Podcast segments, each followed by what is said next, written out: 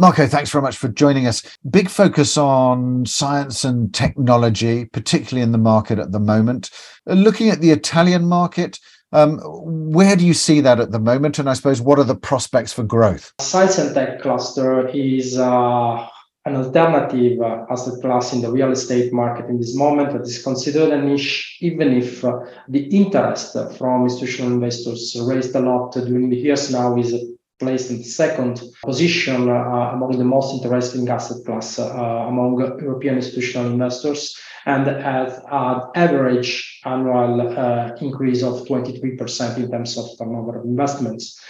This is unfortunately is more for the uh, say Europe outside Italy than inside Italy, even if Italy and Milan all is considered a cluster uh, for science and tech. Actually, we have uh, the first project that are ongoing in our country, mm, based in uh, in Milan, and uh, uh, Italy has strong fundamentals to attract science and tech company as already happening.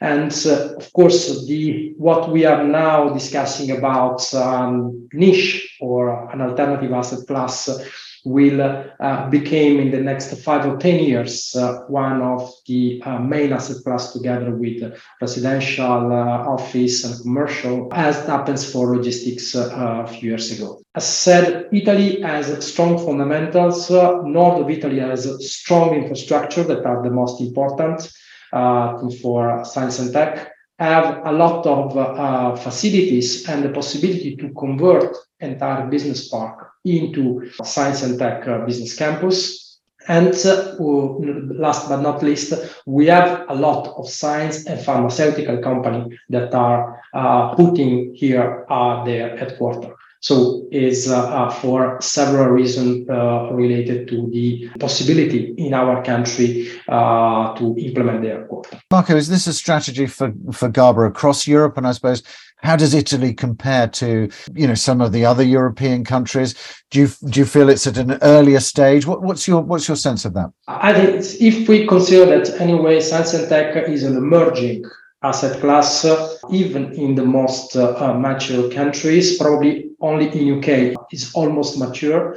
Uh, we can say that we are quite far from Germany or Netherlands, for example, where we have a very important cluster in terms of science and tech uh, uh campus. And we are really at the beginning of our history. But this is, I would say, is typical for Italian market. It happens the same for the institutional office market. It happens the same for the logistic. It's happening the same for the residential that started two, three years ago, just before uh, COVID pandemic. And I think it's the same that is for uh, science and tech, uh, uh that we are like five, ten years behind the rest of Europe.